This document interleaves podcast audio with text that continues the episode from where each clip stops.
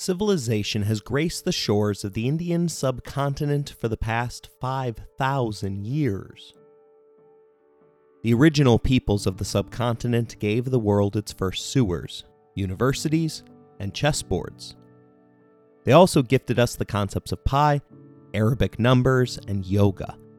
Their medical schools, the finest on the planet at the time, utilized more than 125 different surgical instruments to perform early versions of ultrasounds, limb replacement, and brain surgery.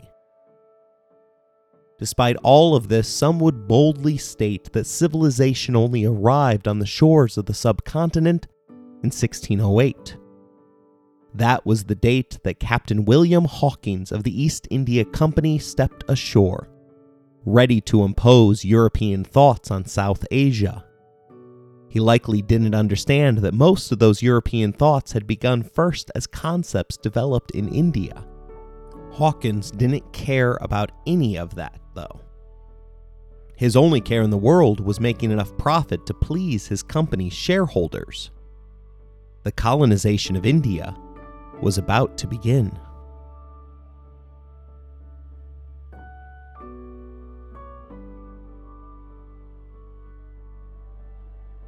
You're listening to Empires, Anarchy, and Other Notable Moments, a podcast designed for deep dives that assist in the teaching of history.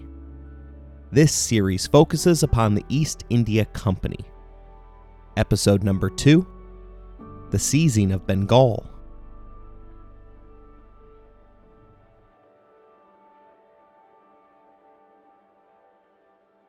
Clothing, or textiles as they're referred to in the history books, were the name of the game in India. The subcontinent was so critical to the industry that words such as shawl, pajamas, and khaki all have origins from this region. Many students mistakenly assume that the balance of power swung the Europeans' way, but India was already established as a global power. By the 17th century, India was already home to one fifth of the world's population. That is almost identical to current day projections for the world's most populated country. The territory wasn't yet consolidated, but the Mughal Empire laid claim to the title of the most powerful kingdom in the area. They should have known that the West would eventually come for them, as the word Mughal, denoting someone of extreme wealth, is derived directly from their dynasty. And they weren't a pushover by any means. In 1632, their army, made up of 4 million men at arms, destroyed unauthorized Portuguese fortifications that had popped up on the edge of their lands. Hawkins knew this part of history and upon arrival immediately set off in pursuit of an audience with the Mughal Emperor Jahangir. The journey to India had taken him a full year. It was a journey that involved crossing unfamiliar terrain disguised as Afghan noblemen. When the two leaders finally met, they discussed a partnership in Turkey, but it was denied. Oddly enough, Hawkins left the meeting with an Armenian Christian wife that he hadn't asked for. Utilizing the East India Company's connections to the crown, Hawkins brought in the reserves. Sir Thomas Roe served as the royal envoy. He brought with him English mastiffs and Irish greyhounds, an English harpsichord, and quite a few crates of red wine. Still, nothing was conceded but historian William Dalrymple notes that for all its clumsiness, Roe's mission was the beginning of a Mughal company relationship that would develop into something approaching a partnership, and see the EIC gradually drawn into the Mughal nexus. Over the next 200 years, it would slowly learn to operate skillfully within the Mughal system, and to do so in the Mughal idiom, with its officials learning good Persian, the correct court etiquette, the art of bribing the right officials, and in time, outmaneuvering all their rivals for imperial favor. Jahangir was the middle of six consecutive influential Mughal leaders, each of whom was directly descended from Babur. The children of Babur tended to be highly intelligent, strong supporters of the arts, and lovers of alcohol. That last one isn't necessarily a good thing, as the second emperor died tripping over his drunken feet while exiting from one of his many spectacular libraries.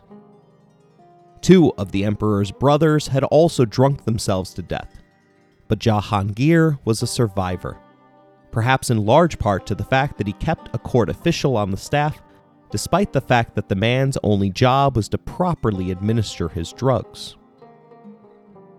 His son is best known for creating the Taj Mahal as a tribute to his wife who passed away during childbirth.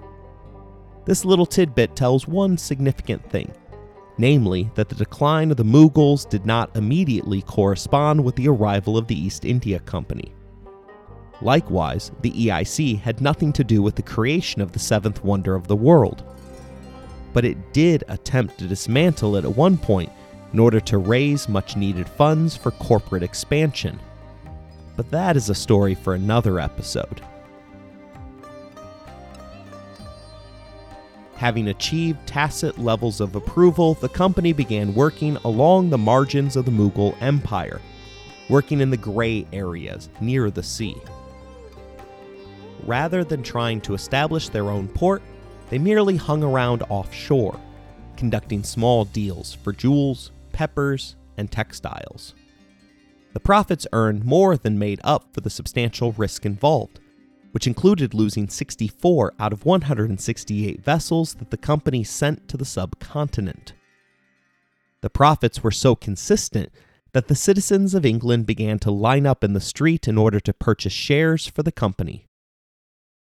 The second round of shares put out in 1617 delivered 1.6 million pounds for the startup company, three times what they had raised just four years earlier. It was during this early period that the ledgers of the IC and the government of England began to become increasingly intertwined.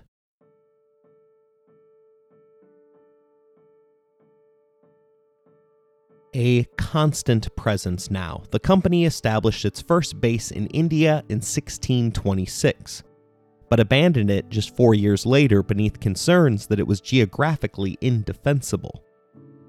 Two years later, they established a fort nearby a small fishing village named Madrasapatnam. The location, known as Madras, flourished, but that wasn't because of outstanding business acumen, as the location had been chosen so that the head of a factory that produced EIC goods, Francis Day, could be closer to his mistress. The deal negotiated was sweet for the EIC's bottom line, as they were granted a 30 year deal which excluded the company from paying all custom duties. Romance played a part in their second Indian holding as well. In 1661, King Charles II married a Portuguese princess and received the Indian island of Bombray as a part of the dowry. Listeners probably know the name of Charles II. He, like all English kings to have borne his name, lives on in infamy within the pages of history. He was a degenerate gambler who racked up enough debts that he was forced to continually pester Parliament for more money. He became so insistent that Oliver Cromwell rose up and led a civil war to remove him from power. Cromwell's subsequent regime failed so spectacularly that Charles was eventually restored to the throne, shaping up his act to a small extent. Yet his failure to produce a child with his wife resulted in his brother James taking the crown next. I'm not sure how many objections came from the 12 illegitimate children that Charles had produced. The island of Bombray was a bit of a mystery, as at least one of Charles's staff believed that it was located somewhere near Brazil. The Queen wasn't even aware of its location, as the map showing its whereabouts had been lost on the journey to the altar. They eventually figured it out, and three years later, English troops arrived in the archipelago that we now know as Bombay. Boasting the best natural harbor in South Asia, the city expanded rapidly. Within 30 years, it had become the company's colonial headquarters, replete with a network of factories. The locals didn't take to the invaders in the same way that the citizens of Madras had. The installation of Anglican churches, white traditional English houses, and the appearance of 60,000 colonists were among the things that upset the locals. One EIC official explains the disagreement in easy to understand terms, writing that their private whorings, drunkenness, and such like riots, breaking open whorehouses and bars, have hardened the hearts of the inhabitants against our very names. In the local tongue, the Brits were referred to as Betty and Ban Chud, which I'm told is a very aggressive way of saying that they slept with their sisters and daughters. Despite the local outrage, Bombay would only continue to grow in importance, eclipsing Madras as the company headquarters by 1680.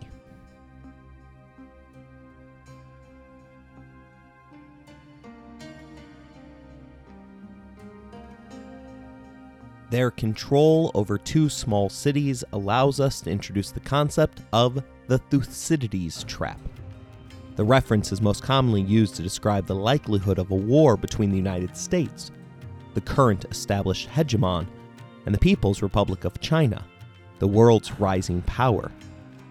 Thucydides, a Greek historian, wrote the definitive version of the Peloponnesian Wars between Sparta, an established power, and Athens, a rising power.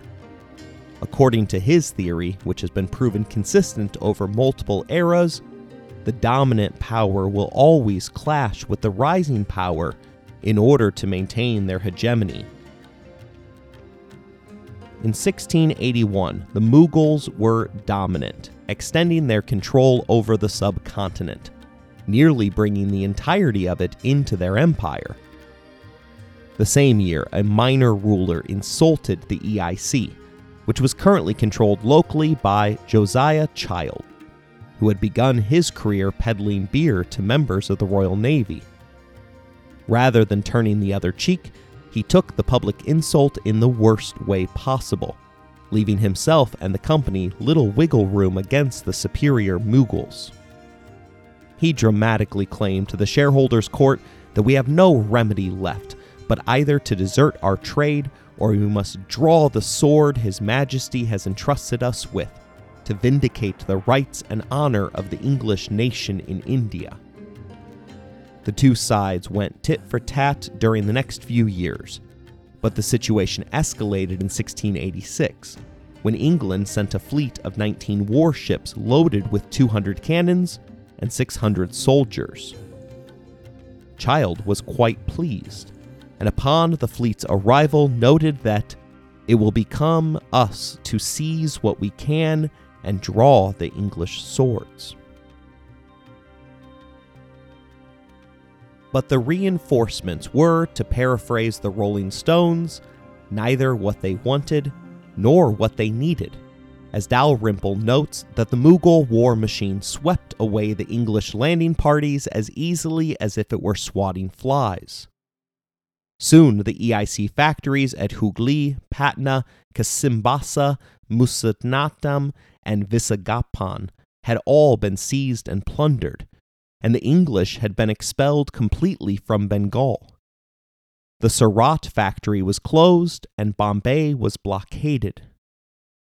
Amazingly, the company was able to sue for peace and regained a number of their holdings in the process.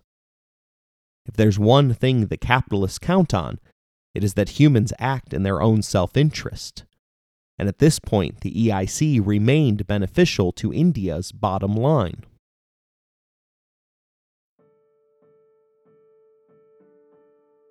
They didn't receive all of their factories back, however. So in 1690, the company purchased a swampy patch of land that was described by the Scottish Alexander Hamilton the one without a massive Broadway musical about his life, as for the sake of a large shady tree, could he not have found a more unhealthful place on all the river? That settlement would go on to become the modern day megacity of Calcutta, now the seventh most populous city in the world. Turning it into a prosperous settlement literally cost lives, with Hamilton noting that so many died there that it has become a saying that they live like Englishmen and die like rotten sheep.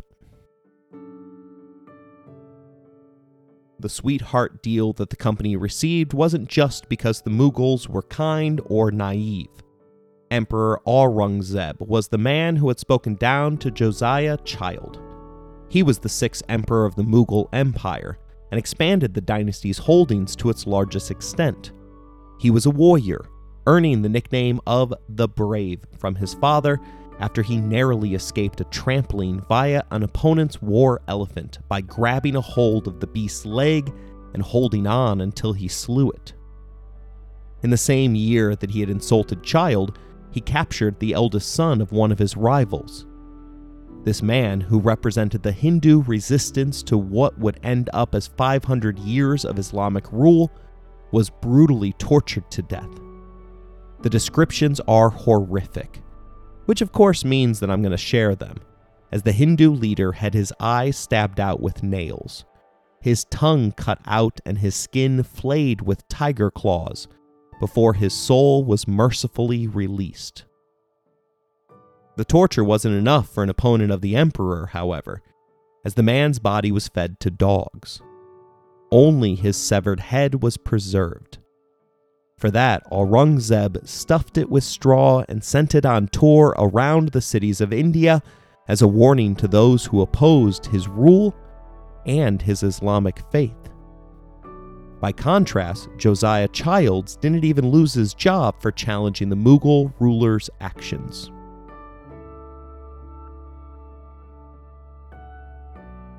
The emperor lived to the age of 88 dying in a military camp set up for his campaign of the Deccan, a triangular plateau that rises out of the eastern and western Ghat Mountains. He devoted the final 26 years of his life to the conquest of the semi arid plateau, which still remains to this day sparsely populated.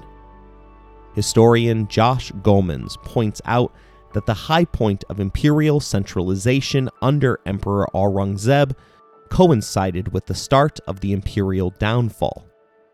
To an extent, it was the emperor's fault, as Professor Stanley Wolpert noted when he wrote that the conquest of the Deccan was a Pyrrhic victory, costing an estimated 100,000 lives a year during its last decade of fruitless chess game warfare. The expense in gold and rupees can hardly be imagined or accurately estimated. Alamgir's moving capital alone cost a fortune, for it was a city of tents 30 miles in circumference, 250 bazaars with half a million camp followers, 50,000 camels, and 30,000 elephants, all of whom had to be fed, stripped the peninsular India of any and all of its surplus grain and wealth. Not only famine, but bubonic plague arose, even Alamgir had ceased to understand the purpose for it all by 1705, confessing to his son that I came alone and I go as a stranger. I do not know who I am, nor what I've been doing.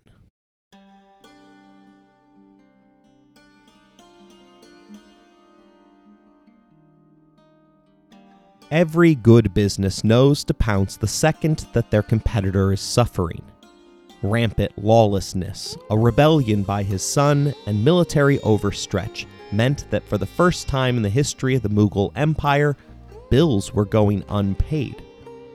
Dalrymple tells us that in the years that followed his death, the authority of the Mughal state began to dissolve. Mughal succession disputes and a string of weak and powerless emperors exacerbated the sense of imperial crisis. Three emperors were murdered, in addition to another being blinded by a hot needle, and the mother of one ruler being strangled, and the father of another forced off a precipice on his elephant.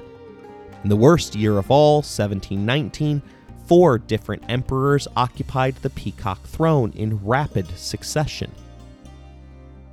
The Hindu Marathas, known for their guerrilla tactics, steadily created their own kingdom carved out of the disintegrating Mughal lands.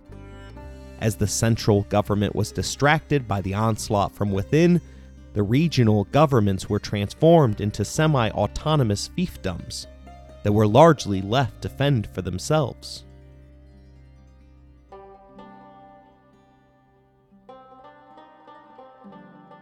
Bengal was one of the last supporters of the Delhi government, consistently maintaining its flow of tax revenue to the capital. To those who openly questioned the worthiness of paying the required tax, the governor of Bengal ordered them to be stripped naked in the winter, tied to a pole, and then doused with cold water. But that wasn't the end of it, as the next step in the process involved the prisoner being hoisted upside down and beaten with a stick before they were discarded into a pit of human excrement. But the single greatest punishment that he imagined, and one that I would like to bring back, was to force the man to wear an oversized pair of leather trousers, filled to the brim with angry cats.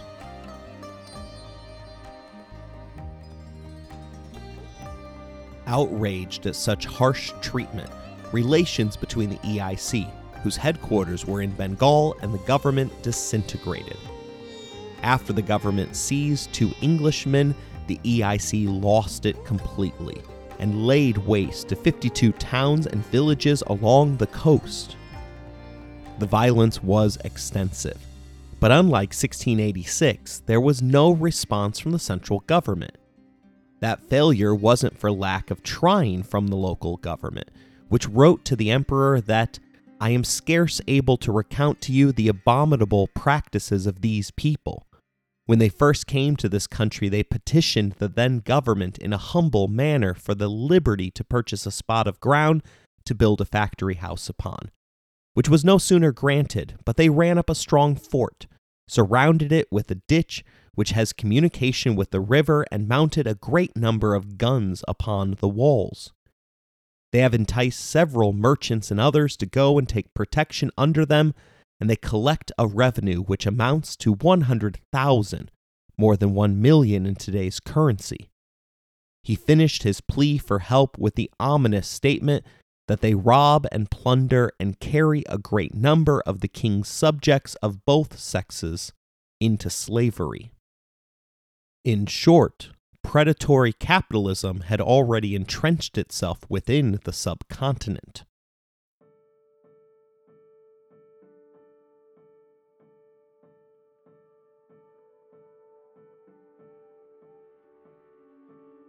Mohammad Shah was the Mughal ruler currently sitting on the peacock throne. He wasn't blessed with a cool nickname such as the Brave, having earned instead the moniker of the Merrymaker.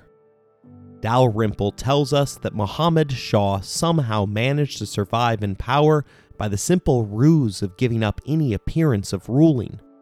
In the morning, he watched partridge and elephant fights.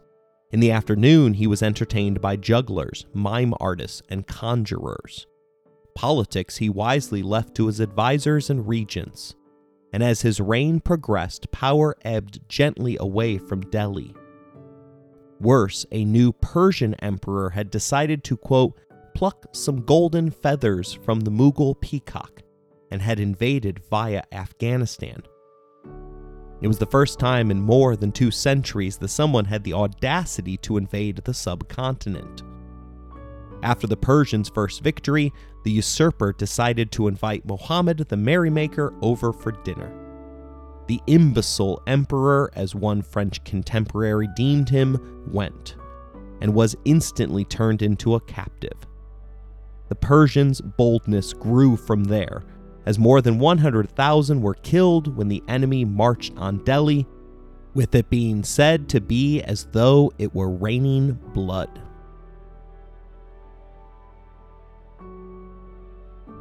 The Mughal general was ordered to pay the ransom of over 1 billion rupees, the equivalent of 13 billion pounds today. But when it couldn't be found in the treasury, the general was forced to loot his own city or at least the part that hadn't been consumed within the eight consecutive days during which fires had raged unabated. Dalrymple notes that the violence was so extensive that whole families were ruined. Many swallowed poison, and others ended their days with the stab of a knife. In short, the accumulated wealth of 348 years changed masters in a moment. It truly appeared as though, in the words of the Persian invader, that the Mughal Empire is at an end, and the Persian has begun. The usurpers didn't even leave the peacock throne, taking it with them in order to fund further wars against the Russians and Ottomans. India shattered and fragmented in the wake, as though it were a mirror thrown from a window. Dalrymple reveals that in the aftermath of the invasion, India became a decentralized and disjointed, but profoundly militarized society.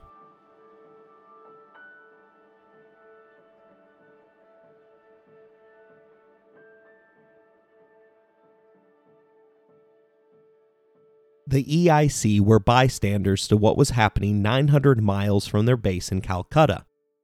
William Bolts, a writer for the EIC, claimed that seeing a handful of Persians take Delhi with such ease spurred the Europeans' dreams of conquests and empire in India. In other words, the Persians had shown them what was possible. But first, the company had to deal with the French, who had set up a rival company nearby they hadn't yet established as good of a foothold as the EIC, as they had arrived eight years after the Brits.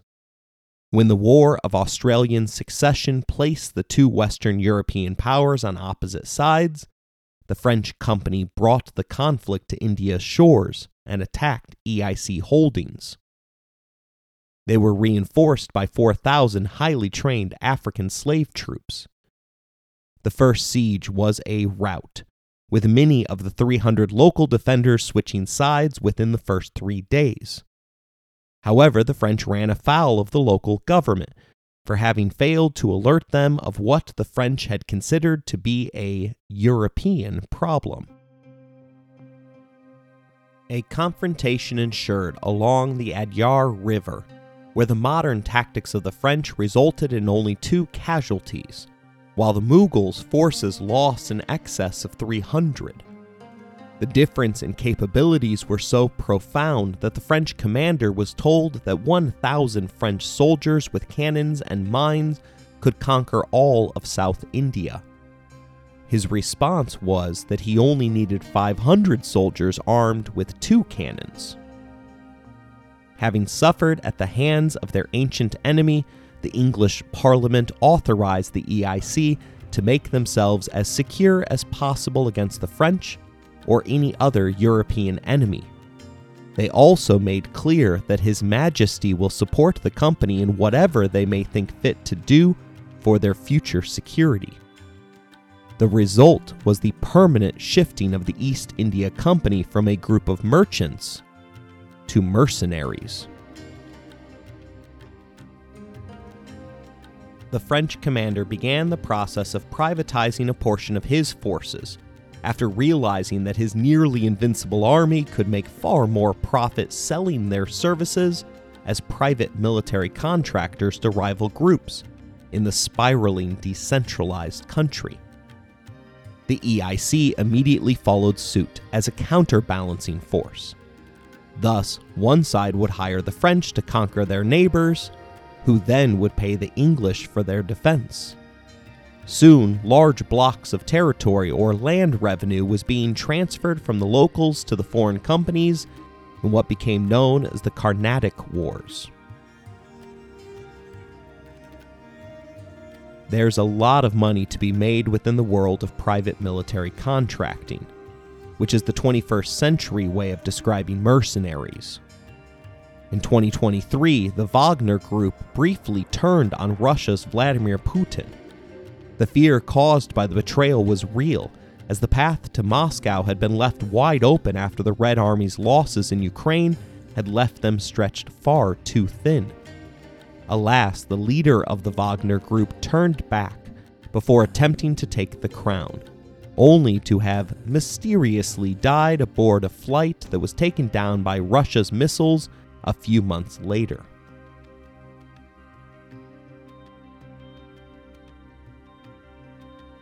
The Europeans' tactical superiority made their actions extremely low risk. In fact, there was a significantly lower chance of a European dying in the Carnatic Wars than compared to sailing along the open ocean on a trade ship. And it paid even better. The lack of European deaths didn't mean that the Carnatic Wars were a joke, though. The Marathas, the chief rivals of the Mughals, utilized scorched earth policies that led to the deaths of at least 400,000 Indian civilians. That violence drew Indians to Calcutta like flame draws moths. For the Marathas were never willing to directly assault any city that was known to be defended by European cannons. As a result, Calcutta's population, which was beneath the control of the EIC, increased by three times as refugees seeking safety flocked to its walls. The competition between the French and English lasted long enough that the two companies were completely transformed into militant organizations, one whose shareholder rivalry meant a continuous escalation of the stakes involved.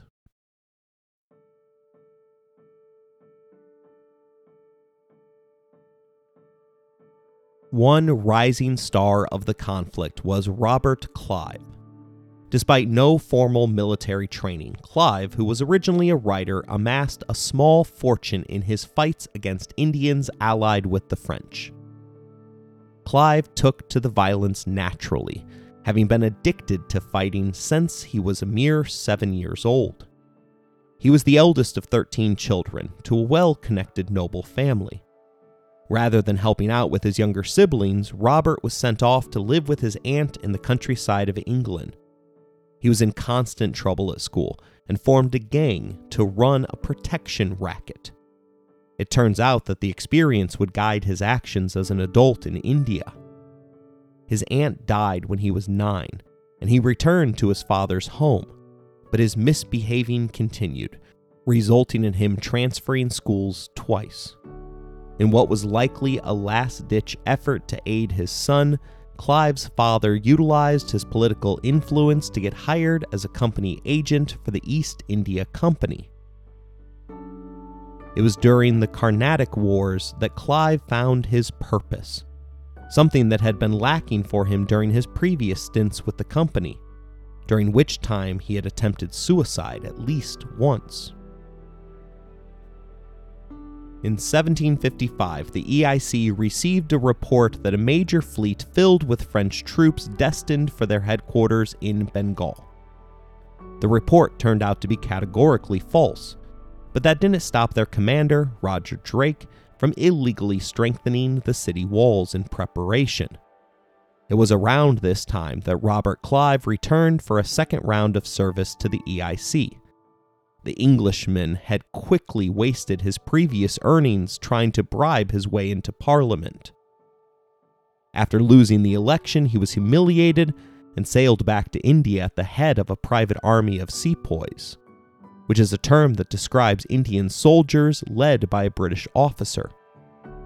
His return would only serve to escalate the violence during the EIC's transition from a commercial entity to primarily a military force. The local government of Calcutta was powerless to stop Drake from taking defensive actions to shore up the city from the imagined threat posed by the arrival of the French. Although it lacked upgraded defenses, the burgeoning metropolis had become a cosmopolitan city which mixed Indians and Europeans as well as Christians, Hindus, and Muslims. Intermarriage was readily accepted, yet there remained de facto segregation, resulting in what was locally known as Black Town and a White Town. The existence of such divisions is troubling, as rulers of the fiefdom cared most about one's ability to produce wealth. One contemporary witness wrote that the English have no arbitrary dismissal, and every competent person keeps his job until he writes his own request for retirement or resignation. More remarkable still is that they take part in most of the festivals and ceremonies of Muslims and Hindus, mixing with the people. They pay great respect to accomplished scholars of whatever sect. Unable to stop the EIC, the local government of Calcutta turned to the Mughal ruler's grandson, the 23 year old Siraj ud. There are quite a few bad guys working for the EIC, among which are certainly Drake and Clive. But ud-Daulah's crimes against humanity results in him residing within one of the worst rings of Dante's Inferno. His own cousin depicts the man as a serial bisexual rapist and psychopath. His French allies claimed that he was known for his revolting cruelty as he enjoyed sending his men out to sink ferries full of innocent women and children whom he knew could not swim. The English residents of India had never approached the young man, instead, focusing their lobbying efforts on the Mughals' son in law. Thus, when ud-Daulah ordered the dismantling of Calcutta's walls, Drake flat out refused the imperial order setting the stage for a conflict which would come about in 1756. That was the year that ud-Daulah's grandfather passed away at the advanced age of 81. On the day of his burial, ud-Daulah murdered his aunt, seizing all of her money and jewelry. He then targeted his cousin, utilizing an army of 500 elephants to secure his place atop the hierarchy. It was then that he sent his forces against a nearby EIC factory. It apparently wasn't fortified against 500 raging elephants, and thus surrendered unconditionally. That capitulation allowed him to seize quite a bit of European arms, balancing out some of the company's advantage. Now, from a position of strength, he again called for Drake to dismantle all fortifications. Such an action would restore the upper hand to the ruling Mughal Empire.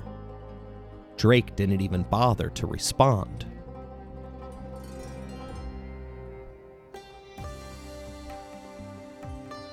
ud-Daulah put together a 70,000 man army behind the scenes, which marched an incredible 130 miles in just 10 days, despite the June heat. Drake was caught largely unaware having not even finished fortifying every portion of Calcutta's walls. Worse, his military forces amounted to just 265 uniformed company men and an untrained militia that consisted of another 250 civilians. His plan was to try to hold out behind the walls until negotiations hammered out an agreement between the two sides. ud-Daulah had other plans firing upon the city on June 16th and crossing the defended Maratha ditch that led into the portion of the city colloquially known as Blacktown. Showcasing their lack of strength, as well as their lack of remorse for the native population of India, Drake didn't even lift a finger to halt the looting of Blacktown. As the fires from the bazaars lit up the skies, the EIC's Indian support staff all walked out, defecting to ud-Daulah. Two days after the fighting had begun, the company's enemies were slowed down by vicious house to house street fighting. Soon, though, the English were forced back to the fort, which only had three days of ammunition stored within it. Militia member David Rennie reveals that there were 2,000 women and children behind the walls, trapped with armed men who had gotten quite drunk and therefore mutinous. Worried about the threat from within as much as without, they began the process of loading the women and children onto the boats for their own safety. The full evacuation began the next day after a cannonball burst through the wall of a council meeting. The fort capitulated the next afternoon, and after claiming victory, ud-Daulah altered the city's name to Alinagar, after the Prophet Muhammad's son in law. It meant Ali's city. Drake, despite his attempt at being the first to flee, was delivered to the Mughal ruler in handcuffs, along with 145 surviving company men. Keep in mind that ud-Daulah was known to be sadistic. The captives were locked inside a tiny cell known as the Black Hole, stripped of their clothes and confined to a space that did not allow them a single inch to move, resulted in 84% of the prisoners dying during the first night in captivity. Historian Brijen Gupta worked overtime during the 1950s in an attempt to disprove the salacious accounts of the black hole, noting that it is literally impossible to shove 146 grown men into a 14 by 18 space. According to him, the numbers were closer to 64 imprisoned, with 21 surviving the first night. Facts, however, rarely get in the way of a good story, and thus the original tragic tale was the one that spread throughout the historical record. The tale eventually reached Robert Clive's ears. His three regiments of Royal Artillery had been originally commissioned to fight the French. Now a different opportunity presented itself, and he shifted his mission to demand restoration of Calcutta. But in all things, the EIC was first and foremost concerned with making money, as Clive demanded extremely lucrative reparations for the company. His ships began to bombard the fort, while his soldiers, sporting new advanced Brown Bess muskets, approached via a land route. The new rulers of Calcutta hadn't had any time to prepare their defense of a city which they had just overrun. The EIC's large guns pounded the now twice destroyed city. Dalrymple notes that as one man hung a Union Jack from a tree, the full scale of the devastation became apparent. Government House, St. Anne's Church, and the grand mansions lining the river were all burned out shells rising jagged from the loot littered riverfront like blackened, shattered teeth from a diseased gum. The wharves were derelict inside the mansions, the gorgeous Georgian furniture, family paintings, and even harpsichords had been burned as firewood. One day after taking back Calcutta, Clive declared war upon Siraj ud-Daulah, they targeted the nearby town's defenseless fortifications in order to extract the maximum revenge for what had been done to Calcutta. They scaled the walls of the port city Hugli Bandar at 2 a.m. and proceeded to slaughter the sleeping garrison before proceeding to burn everything in sight. As was to be expected, the slaughter provoked a reaction out of ud-Daulah, as he quickly raised another army to bring the hammer down once again upon the poor citizens of Calcutta. Clive, however, launched a surprise attack on the newly raised 60,000 man force while they were camped en route to their destination. Fog meant that the action was chaotic, with the Emperor having been nearly killed by a wayward bullet. The conditions meant that the advantage was purely in the hands of Robert Clive. Without losing a single man, the EIC forces had succeeded in forcing ud-Daulah to reckon with his own mortality for the first time. He also had to deal with the sudden loss of 2,000 soldiers. Although he still had all the numbers on his side, the Emperor retreated and sent out feelers for peace, signing the Treaty of Alinagar four days later.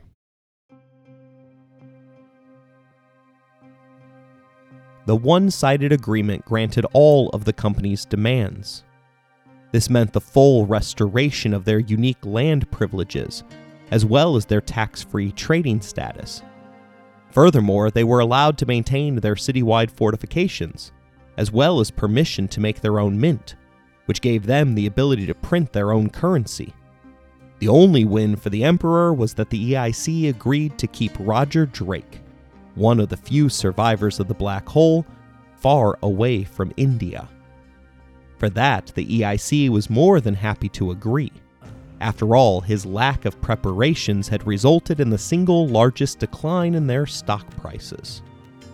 In his place, the victorious Clive was named as the new director of the company.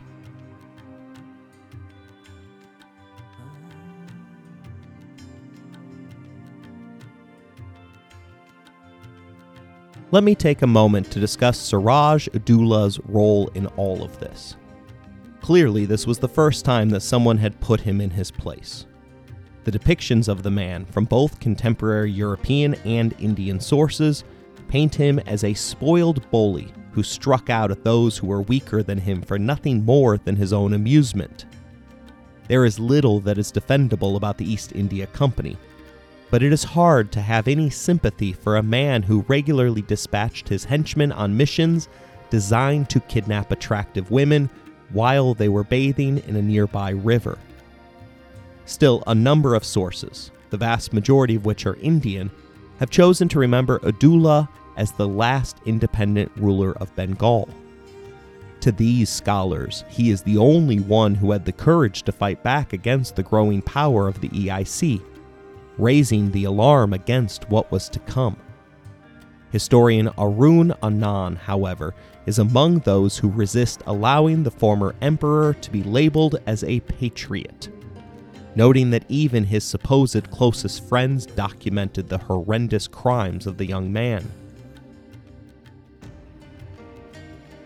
Having subdued the Mughal threat, Clive proceeded to turn the EIC military forces against the French as part of an overseas extension of the Seven Years' War, which had just broken out between the European rivals. He stormed the Fort d'Orleans, utterly destroying the fortification. Dalrymple identifies the significance of the win for us, writing that the capture was a body blow to the entire French presence in India, as the gate to the entire country was thrown open to the English a gate that opened onto the road of glory and riches. Seeking to befriend his bully, ud-Daulah bequeathed Clive two leopards as a victory present. But the EIC director knew that a loyal emperor was one of the only things better than a cowed emperor. That offer came from Mir Jafar, the paymaster of the Bengal army he offered the modern equivalent of 325 million pounds for the company's assistance in overthrowing the emperor. The money behind the coup attempt came from the Jagat Seth bankers. This is an uncomfortable fact for readers of India's history. While it is possible that Clive might have eventually settled upon a similar course of action on his own, the true originators of the EIC takeover of the subcontinent were wealthy Indian citizens. Dalrymple tells us that this was something quite new to the subcontinent's history. A group of Indian financiers plotting with an international trading corporation to use its own private security force to overthrow a regime they saw threatening the income they earned from the trade with outsiders. This was not part of any imperial British master plan. In fact, the EIC men on the ground were ignoring their strict instructions from London, but seeing opportunities for personal enrichment as well as political and economic gain for the company, they dressed up the conspiracy in colors that they knew would appeal to their masters and presented the coup as if it were primarily aimed at excluding the French from Bengal forever.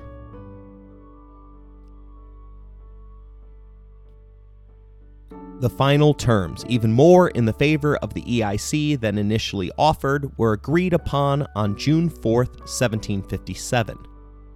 On June 13th, Robert Clive accused the emperor of not complying with the Treaty of Alinagar. Not waiting for a reply, the Brit began a march of 3,000 soldiers towards Plassey. Only after he had been on the road for a few days did he suspect that he was being led into a trap. The bankers hadn't yet responded to his repeated requests for more information regarding what he was marching towards, which happened to be an army of 50,000.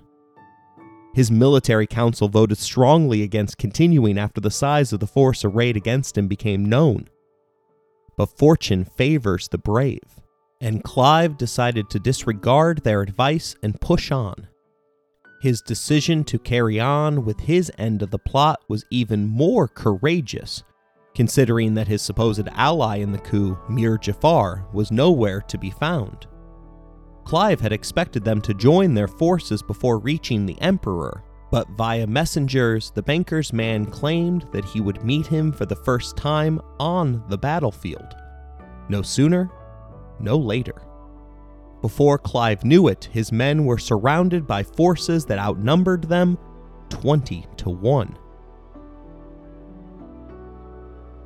A monsoon rain broke out that made all the difference in the world, as the company made sure to keep their fuses dry, while the overconfident Mughals did not.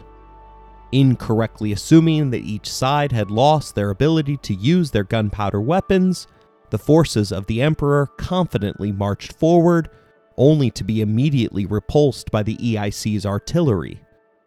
Seeking to restore morale, ud-Daulah gave the general order for the cavalry to ride into the gaps. But they instead ignored the order, turned away, and rode off. Turns out that Mir Jafar, the coup's ringleader, was placed in charge of the cavalry and had chosen this moment to finally reveal his presence to Robert Clive. Utilizing the power of coin, he had spread around enough of the banker's wealth to ply off the mounted soldiers.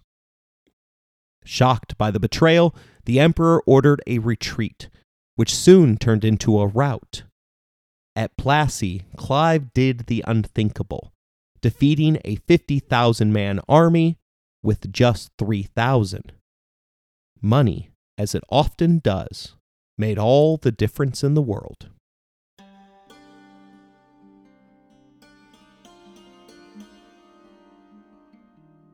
Mir Jafar was elevated to the peacock throne, but it was the Jagat Seth bankers that became the power behind the emperor, as ud-Daulah had left the kingdom bankrupt.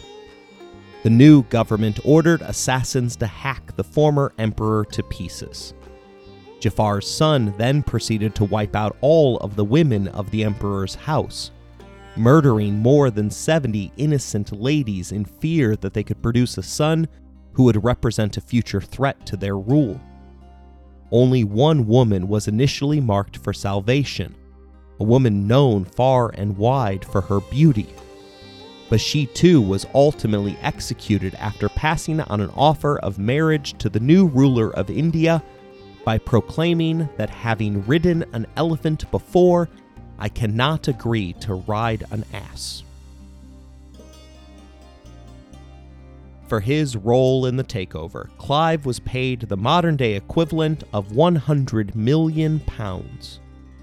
Instead of returning home to London and again waste away a fortune, the Englishman stayed to continue his work he instinctively seemed to know that his actions permanently changed the game. With a loyalist government having risen in power, he oversaw what the British referred to as the shaking of the pagoda tree. It was a period of ruthless looting and asset stripping for the company.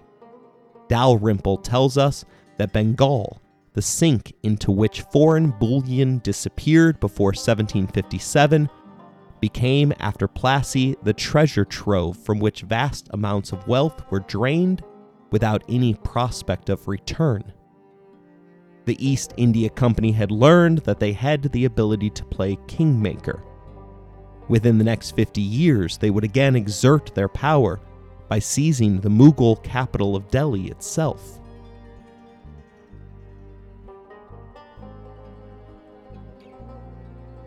I hope you enjoyed today's episode. If you want to interact with the show, you can email us at resourcesbylowery at gmail.com.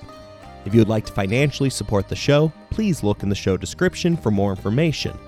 As always, thank you for listening, rating the show, and spreading the word.